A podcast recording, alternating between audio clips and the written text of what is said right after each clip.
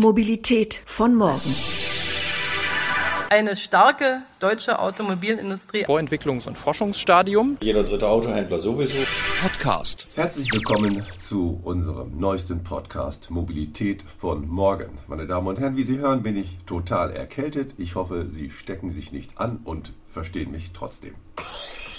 In unserer heutigen Ausgabe geht es um die Automobilmarke Polestar. Es ist ja sehr selten, dass eine neue Marke sich auf den Automarkt traut. Tesla war so ein Beispiel oder in den 90er Jahren Smart und jetzt ist es Polestar. Und der Polarstern geht tatsächlich ganz im Norden auf, denn Polestar gehört zu Geely wie auch die schwedische Automarke Volvo. Die beiden Unternehmen sind in direkter Nachbarschaft in der Nähe von Göteborg beheimatet, entwickeln dort Fahrzeuge und der CEO von Polestar ist gleichzeitig der Chefdesigner von Volvo. Wir haben das Glück, ihn in unserem heutigen Podcast über seine Ambitionen mit der Automarke sprechen zu können. Ich durfte auch den ersten Wagen, den Polestar auf den Markt gebracht hat, den Polestar One fahren. Und ich muss schon sagen, das ist ein sehr beeindruckendes Auto. Der Zweisitzer sieht nicht nur sportlich aus, hat ein paar Design-Feature, die man auch bei Volvo findet. Das schadet ihm aber nicht. Das Auto hat wirklich einen starken Auftritt. Beeindruckend sind auch die Fahrleistungen. 600 PS, 1000 Newtonmeter Drehmoment von 0 auf 100 in 4,2 Sekunden. Das Ganze kostet leider auch 155.000 Euro.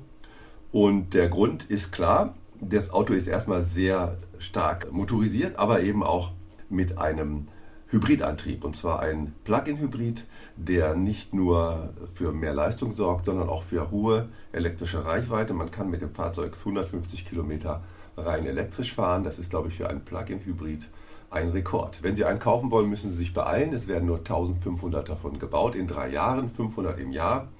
Und zwar in einem Werk in China. Und die Fertigungsqualität, auch davon konnte ich mich überzeugen, ist beachtlich. Die Chinesen können mittlerweile wirklich gute Autos bauen. Bevor wir uns aber mit Polestar beschäftigen, noch einen Ausblick auf unsere weiteren Themen. Nach dem Gespräch mit Thomas Ingelnath reden wir darüber, warum sich Mobilitätskonzepte in Deutschland so schwer tun, Fuß zu fassen. Aber nun zunächst zu Polestar. Ich sitze im Polestar One und neben mir sitzt Thomas Ingelnath, der CEO der Automarke Polestar und der Chefdesigner der Marke Volvo. Herr Ingelhardt, vielen Dank, dass Sie heute hier mit mir dieses Gespräch haben. Hallo. Ja, schönen guten Tag. Also, das ist ja kein Zufall, dass Polestar, der CEO von Polestar, auch der Chefdesigner von Volvo ist. Die Marken gehören zum gleichen Konzern, nämlich zu Geely. Und wenn ich mir das Auto anschaue, ist die enge Verwandtschaft zu Volvo auch unübersehbar. Viele Elemente kennt man aus den Volvos und auch die Designsprache ist schon sehr ähnlich. Ist das gewollt oder hat das Kostengründe? Das ist ähm, aus der Historie so entstanden. Der Polestar 1 ist die Hommage an das Concept Coupe, ein, mhm. ein Konzeptfahrzeug der Firma Volvo, das so viel Anklagen, so viel Fans, so viel Liebhaber gefunden hatte, dass da über die Jahre immer wieder der Druck war, kommt, wie, wie, wie mhm. können wir das äh, Fahrzeug ähm, in die Serie bringen? Und der Weg, ich sage jetzt mal der einzige Weg, wie das äh, machbar war, war den in die Obhut der Firma Polestar zu nehmen mhm. und daraus eben dieses ganz, ganz spezielle Projekt Polestar 1 zu machen. Und so ist in der Tat die Verwandtschaft und die Formsprache natürlich mhm. eine, die sehr, sehr stark mit der, mit der, mit der, äh, mit, mit der Muttermarke Volvo verbunden ist. Und insofern aber auch ein prima Startpunkt für uns, weil ähm, es ist ein Startpunkt. Das ist da, wo wir herkommen, wo wir mhm. anfangen. Ehrlich und offen und transparent in dem Sinne. Aber natürlich geht es von hier aus weiter und wird sich die Formsprache der Marke Polestar über die nächsten Modelle, und das sieht man ja mhm. bei Polestar 2, ähm, weiter und wegentwickeln von der Marke Volvo. Mhm. Ähm, nun ist das ja nicht nur ein extrem ansprechendes Design. Ich meine, Design ist immer Geschmackssache. Ich finde das Auto sehr gelungen. Es ist ein Coupé, ein 2 plus 2 Sitzer mit äh, einer Kuppel tollen, in der wir sitzen. Ja, das hat Glasdach. ein Glasdach und, es, und hinten zwei Notsitze, ein wunderbares kurzes Heck. Also sehr sportlich, tiefe Sitzposition. Also man merkt schon, das ist hier ein Sportwagen, in dem man hier sitzt. Und der fährt sich ja auch wie ein Sportwagen, denn er hat zwei Antriebe, einen Elektroantrieb und einen Benziner, also ein Plug-in-Hybrid. Ja, der Wagen ist, der stärkste, der Hybrid mit der größten elektrischen Reichweite Über 100 auf dem Kilometer. Über 100 Kilometer. Da ist auch die ganze mal, Arbeit reingegangen. Wir haben, und das ist nun mal auch die Spezialität der Marke Polestar, wir haben den elektrischen Antrieb des Hybriden ähm, mit mehr Batteriekraft versehen. Es gibt praktisch die dreifache ähm, Kilowattstundenleistung hier. Und dann auch ein Motor für jedes Hinterrad, also es sind zwei Motoren hinten, die unabhängig voneinander agieren. Das heißt, wir können das, was man so in der Fachsprache Torque Vectoring bezeichnet, betreiben. Die Räder mit einer leicht unterschiedlichen Geschwindigkeit antreiben, so dass ich in Kurvensituationen das Fahrzeug praktisch noch mitlenken kann über die Hinterachse. Wow. Wow, das ist natürlich äh, Hightech und kostet ja auch entsprechend. Es wird nur 1500 Exemplare geben und die werden über 150.000 Euro kosten. Ja, ähm, ist ein exklusives Fahrzeug, im Grunde genommen ein, von, von Anbeginn an ein Sammlerstück. Ja. Und dafür ist es eigentlich ein sehr preiswertes Angebot.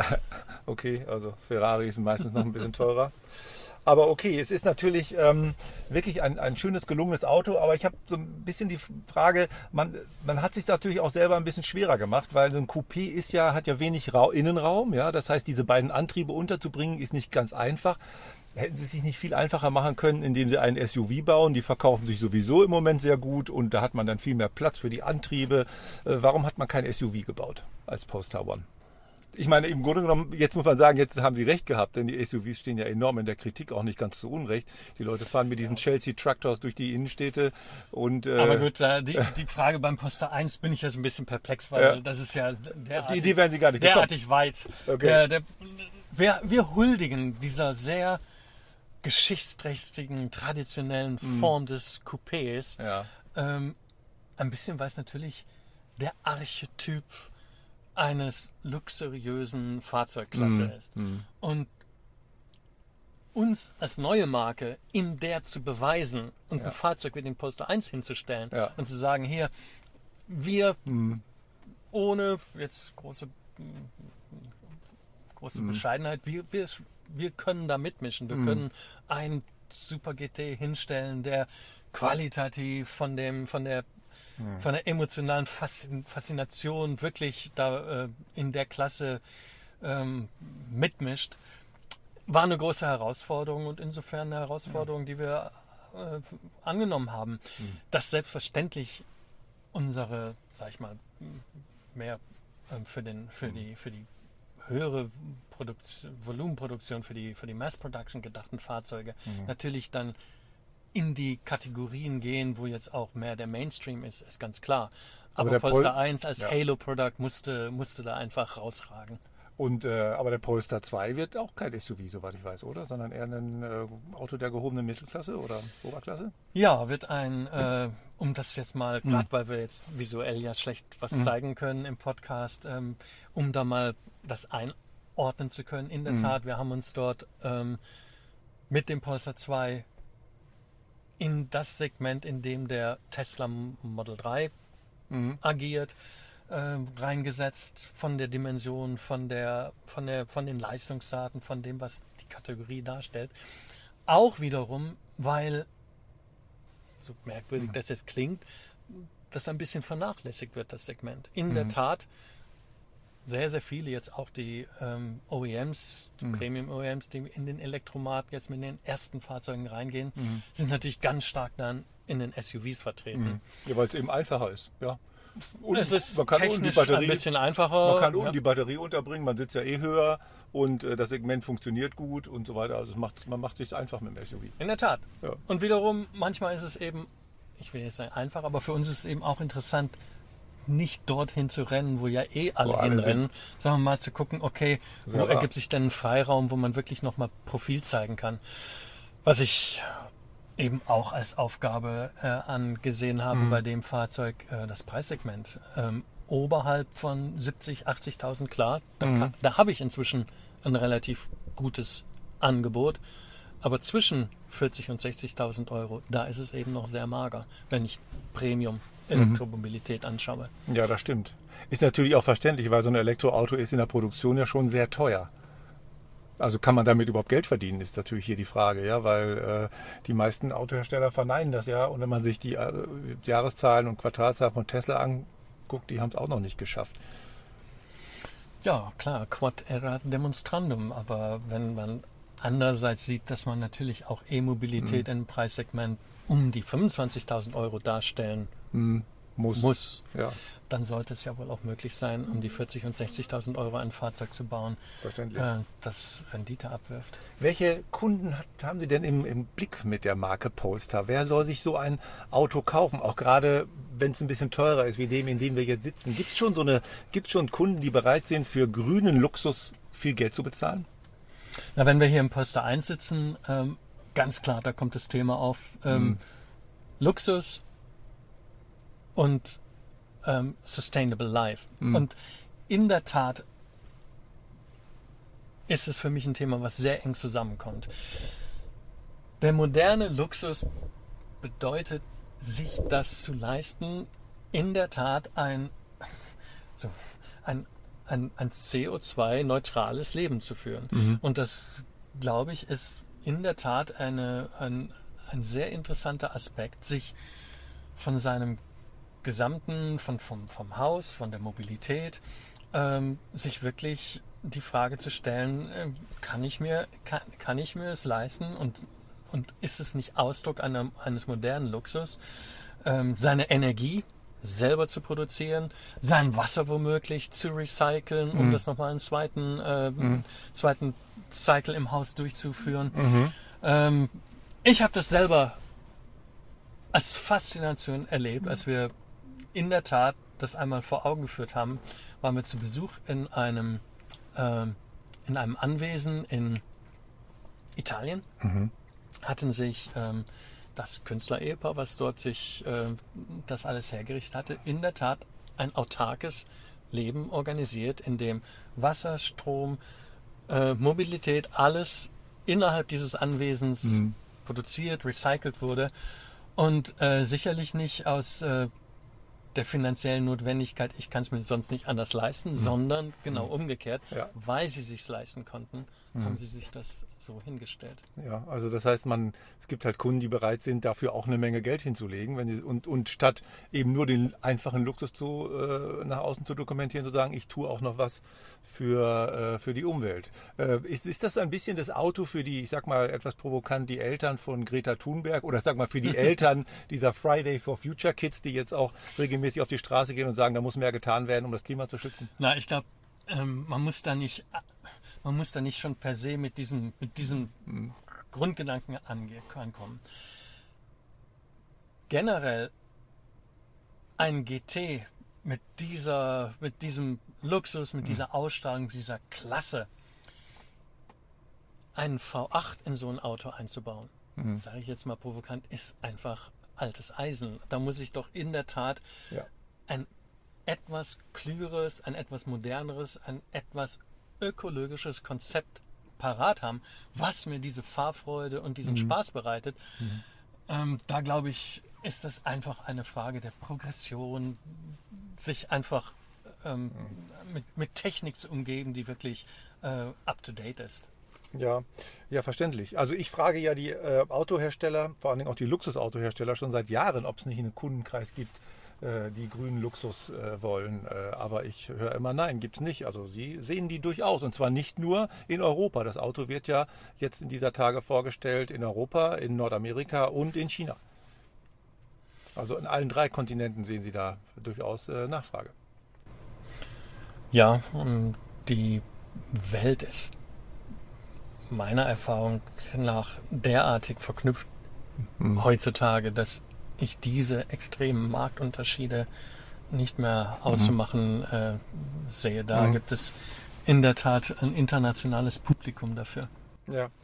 Ähm, Nochmal kurz zum Design. Äh, Es gibt schon ein bisschen Anklänge an diesen wunderschönen Volvo P1800, den es da mal gab. Ja, der, der kam dann einmal als Coupé und später nochmal als ES, als Schneewittchensarg. Also ein Auto, das heute ein begehrter Klassiker ist. Ähm, könnte man ja auf die Idee kommen, sowas könnte man hier vielleicht auch nochmal machen. Erstmal in der Tat, der P1800 ähm, ist sehr stark ein Seelenverwandter von dem Mhm. Polestar 1. Und es gibt da ganz bewusst äh, Features, die, der, der Schwung über dem Hinterrad, der Ja. dann in, die, in den Türgriff sich äh, schließt. Das sind ja ganz bewusste Zitate. Mhm. Und die Seelenverwandtschaft haben wir auch ganz, ganz stark gepflegt dort. Der, auch die Besonderheit der Geschichte, wie der P1800 eben auch ein, ein bisschen so ein Solitär in der gesamten Palette äh, damals darstellte, das, das hat durchaus auch äh, Beispielcharakter für diesen Poster 1. Ja, und ähm, so sehr auch ein, äh, eine Variante als Schneewittchensarg ähm, auch mein Herz höher schlagen ließe. ähm, Zumal auch der man- Kofferraum ein bisschen klein ist, wenn man mal ehrlich ist, da sitzt die Batterie zum Teil. Ja, aber das ist natürlich auch genau der Punkt, warum die, äh, die, dass die Package-Anordnung Hm. per se erstmal gegen eine solche Variante sprechen würde. Achso, okay. Da wird sich ganz klar eine Cabriolet-Version viel eher anbieten, weil. Aha. dort natürlich der Verdeckkasten Ja. prima auf die, auf die Hinterachse mit den Batterien sitzt. Okay. Aber auch das ist, muss man mal ganz klar sagen, äh, wir müssen jetzt mal die Dinge Hm. Schritt für Schritt vorangehen und den Poster 1 als Coupé in Serie zu bringen, war schon eine, sag ich mal, für unsere Firma eine Herkulesaufgabe. Da will ich jetzt auch keine Versprechung für weitere Schritte groß machen. Es gibt ja nur 1500 Stück von diesem Auto. Warum?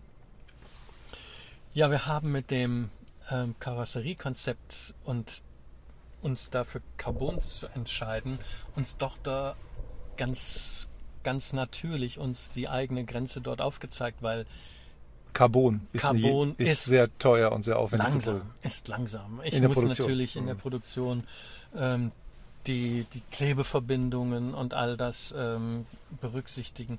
Das ist einfach eine ganz andere, ganz andere Taktzahl Mhm. als bei einem äh, verschweißten Stahl- oder Aluminiumkörper. Und Sie brauchen ja auch drei Jahre für diese 1500 Autos. Wir haben eine Produktion, die maximal 500 pro Jahr fertigen kann und wir haben ganz klar gesagt, wir machen drei Mhm. Jahre und dann werden wir mal sehen. Ähm, da wird nicht, da, das, die 1500 sind sicher die, die obere Grenze. Mhm. Mhm. Da ist vielmehr der Augenmerk, die Qualität und die Sorgfalt jetzt äh, aufzubringen, die unsere Kunden zu Recht erwarten und nicht jetzt auf Stückzahl zu machen. Also ich bin das Auto ja heute gefahren und auch habe es mir genau angeschaut. Ich meine, es kommt aus China, da ist man natürlich extrem kritisch und dann können die das überhaupt. Und ich habe eigentlich gesagt nichts gesehen, die Spaltmaße stimmen alle, es klappert nicht, es ist wirklich die Verarbeitung ist schon äh, State of the Art. Und das Carbon ist nicht nur sichtbar hier, sondern es ist, hat auch tragende Funktionen in dem Auto. Ja? Ja, es ist auch nicht nur ein Carbon-Kleid, sondern es ist tatsächlich die, äh, die, die, die Schale, die innere Schale ist auch Carbon. Also es ist tatsächlich eine, äh, eine tragende Struktur dann auch auf einem Stahlchassis gebaut. Das heißt, der Schwerpunkt alles mit den Batterien ist super tief unten. Deswegen Ja. hat der Fahr das Fahrzeug irres Fahrverhalten. Und zur Qualität. China, ich meine, um das mal jetzt auch in Perspektive zu setzen, wir alle haben Telefone, die Ja, alle genau dort produziert werden und so. sind verwöhnt Hm. mit extremst präziser Fertigungstechnologie und Ja. Güte.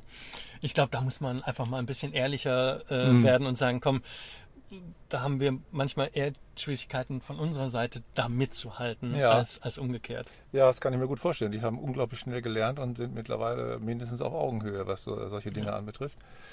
Ja, was können wir denn von Polestar noch erwarten? Wie wird die Marke künftig im Markt platziert? Es wird ja keine Luxusmarke bleiben. Sie haben es eben selber gesagt. Werden, es werden, wird erschwinglichere Fahrzeuge geben. Der Polestar 2 wird schon ein solches sein. Im, dann, was, wie wird die Marke künftig äh, positioniert sein? Wer, welche Kunden zielen Sie, auf welche Kunden zielen Sie da ab? Ja, wir werden, wir haben mit den beiden Fahrzeugen, sag ich mal, die, die, die, die Klammer beiden, gesetzt. die Klammer gesetzt. Mhm. Zwischen dem Polestar 1, zwischen dem Polestar 1 und 2 wird sich die Marke Polestar spannen. Mhm. Ähm, wir werden uns auf die Elektromobilität konzentrieren. Wir werden dort ganz bewusst nicht die Firma sein, die jetzt sagt, ah, wir bauen äh, ein, ein, das iPhone auf Rädern. Mhm. Nein, das Fahrzeug, so sehr Digitalisierung, die Verknüpfung, die Vernetzung und all das Mhm. wichtig ist, das Gesamtkunstwerk eines fahrenden, eines mobilen Untersatzes, der einen während der Fahrt eben auch mit, mit emotionalen, positiven Erlebnis, wie das ganze Fahrzeug miteinander ähm, arbeitet, ist ein Gesamtkunstwerk, was wir wirklich ähm, würdigen und diesen Spaß und diese Freude eben auch in das Elektrozeitalter mhm. vermitteln wollen. Und da sehen wir unsere Kundschaft, Leute, die selbstverständlich an moderner Sustainable Technologie mhm. interessiert sind. Die auch Spaß am Auto aber haben. Aber die genauso Spaß am Auto haben. Ja, ne? ja genau. Ja, und das kann man ja hier auch. Das wirklich, und ich glaube, das ist ja vielleicht auch das, was man Elon Musk zugute halten muss. Der hat als erster erkannt, Elektromobilität heißt, muss nicht unbedingt Verzicht heißen und muss nicht heißen, dass man mit kleinen, merkwürdigen Autos rumfährt, sondern es kann auch mal was Schickes sein, wie zum Beispiel ein Polestar. Ja, Thomas Ingelhardt, herzlichen Dank für das Gespräch und äh, weiter viel Erfolg. Dankeschön. Meine Damen und Herren, jetzt beschäftigen wir uns mal mit einem ganz anderen Thema und zwar mit dem Thema Mobilitätskonzepte und warum tun die sich eigentlich so schwer im Markt. Ich bin häufiger mal in Hamburg und nutze da sehr gerne den Dienst von Moja. Moja ist eine VW-Tochter, ein sogenannter Ridesharing-Anbieter. Und äh, das Besondere daran ist, man kann mit der Smartphone-App einen Bus von Moja bestellen, der holt einen dann am Flughafen ab und soll unterwegs zum Ziel weitere Personen zusteigen lassen. Viele teilen sich ein Fahrzeug, das nennt man eben Ridesharing. Das funktioniert eigentlich auch schon ganz gut in 60 Prozent der Fahrten, so sagte kürzlich der Chef von Moja, Robert Henrich, auf einer Veranstaltung in Hamburg, würden neue Passagiere aufgenommen und das wäre ja ein Zeichen dafür, dass Moja tatsächlich dazu beiträgt, den Verkehr in der Stadt zu reduzieren. Soweit, so gut. Das Problem ist nur, Moja ist bisher nicht profitabel. Das ist vielleicht auch nicht zu erwarten. Das Unternehmen ist erst seit 2017 am Markt. Zunächst in Hannover und dann in Hamburg gestartet und hat weitere Testmärkte ins Visier genommen, unter anderem London. Aber die Expansion hat man nun zunächst zurückgestellt mit dem Argument, wir wollen keine vorschnelle Expansion, wir möchten nicht Verluste und Fehler skalieren, sondern den Erfolg, wie Herr Henrich kürzlich sagte. Das heißt, man will zunächst mal das Geschäftsmodell zum Erfolg machen. Das ist schwer genug. Denn das Problem ist, der öffentliche Personennahverkehr ist in Deutschland so stark subventioniert, dass die Menschen eine völlig falsche Vorstellung davon haben, was Mobilität eigentlich kosten darf. Wer also für wenige Euro vom Flughafen in die Stadt fahren kann mit der S-Bahn oder mit dem Bus, der tut sich etwas schwer damit, einen Preis, der vielleicht doppelt so hoch ist, für ein Sammeltaxi zu bezahlen. Nun, diese Argumentation ist nicht von der Hand zu weisen und da wissen auch andere Anbieter ein Lied davon zu singen. Uber zum Beispiel. Uber hat im dritten Quartal 2019 einen Umsatz von 3,8 Milliarden Dollar gemacht. Das war Rekord. Allerdings ist der Verlust von 1,2 Milliarden Dollar auch nicht gerade wenig. Das heißt, die haben einen riesen Umsatz, aber auch ein riesen Verlustwachstum produziert. Das scheint also auch noch nicht ein erfolgreiches Geschäftsmodell zu sein. Der BMW-Chef der neue Oliver Zipse hat kürzlich schon intern die Lösung ausgegeben, zurück zu den Wurzeln. Wir müssen keine neuen Geschäftsmodelle suchen, sondern die bewährten in die Zukunft führen. Und die bewährten Geschäftsmodelle, das ist eben Autos bauen und verkaufen. Damit kann die Automobilindustrie bisher Geld verdienen und mit nichts anderem. Und Zipse hat dann noch nachgeschoben, wir wollen eher wie Airbus sein und nicht wie Lufthansa. Das heißt, wir werden die Autos bauen, sollen andere damit gerne ihre Mobilitäts- Ideen, ihre Mobilitätskonzepte äh, auf die Straße bringen. Nun, das ist der Stand der Dinge. Aber jedem ist, glaube ich, klar, mehr Autos sind in Städten wie Hamburg zum Beispiel keine Option, denn da steht man jetzt schon viel zu lange im Stau. In Hamburg werden derzeit 55 Prozent der Personenkilometer mit dem eigenen Auto zurückgelegt und nur rund 30 Prozent mit dem öffentlichen Personennahverkehr. Das heißt zwei Dinge. Wenn man die Personenkilometer zurückfahren will, die mit dem Auto zurückgelegt werden, dann muss der öffentliche Personennahverkehr gefördert werden oder eben Konzepte wie Moja. Und wo, wie kann das geschehen? Ich glaube nicht, dass die VW-Tochter die öffentliche Hand dazu bringt, sie zu subventionieren. Das kann ich mir irgendwie nicht vorstellen. Das würde sicherlich einen Aufschrei durch die Medien geben, wenn eine VW-Tochter öffentliche Subventionen einstreicht. Das wird es wahrscheinlich nicht geben. Aber es gibt eine andere Perspektive. Der höchste Kostenblock von einem solchen Mobilitätsdienstleister wie Moja oder eben Uber ist der Fahrer. Deswegen entwickelt Uber auch händeringend das selbstfahrende Auto. Die wollen unbedingt den Fahrer loswerden, weil der die meisten Kosten verursacht. Und auch solche Unternehmen wie Volkswagen sind ja dabei, fahrerlose Systeme zu entwickeln und sie dann möglicherweise bei Dienstleistern wie Moja einzusetzen. Der Fahrer hat mir mal ein Busunternehmer gesagt, macht ungefähr zwei Drittel der Kosten eines Busses aus, eines Fahrzeugs. Äh, das ist schon beachtlich. Das heißt, der Preis einer solchen, eines solchen äh, Mobilitätsmodells könnte um möglicherweise 50 Prozent gesenkt werden, wenn es den Fahrer nicht mehr gibt. Das ist natürlich gut, möglicherweise für den Verkehr, weil durch die günstigeren Mobilitätsanbieter wird der Individualverkehr weniger. Das ist natürlich aus Sicht der Verkehrsplaner sehr schön. Auf der anderen Seite muss man sich schon fragen, was sollen eigentlich die vielen Tausende von Bus, Shuttle und vor allen Dingen auch Taxifahrer kürzlich machen, wenn sie keinen Job mehr haben.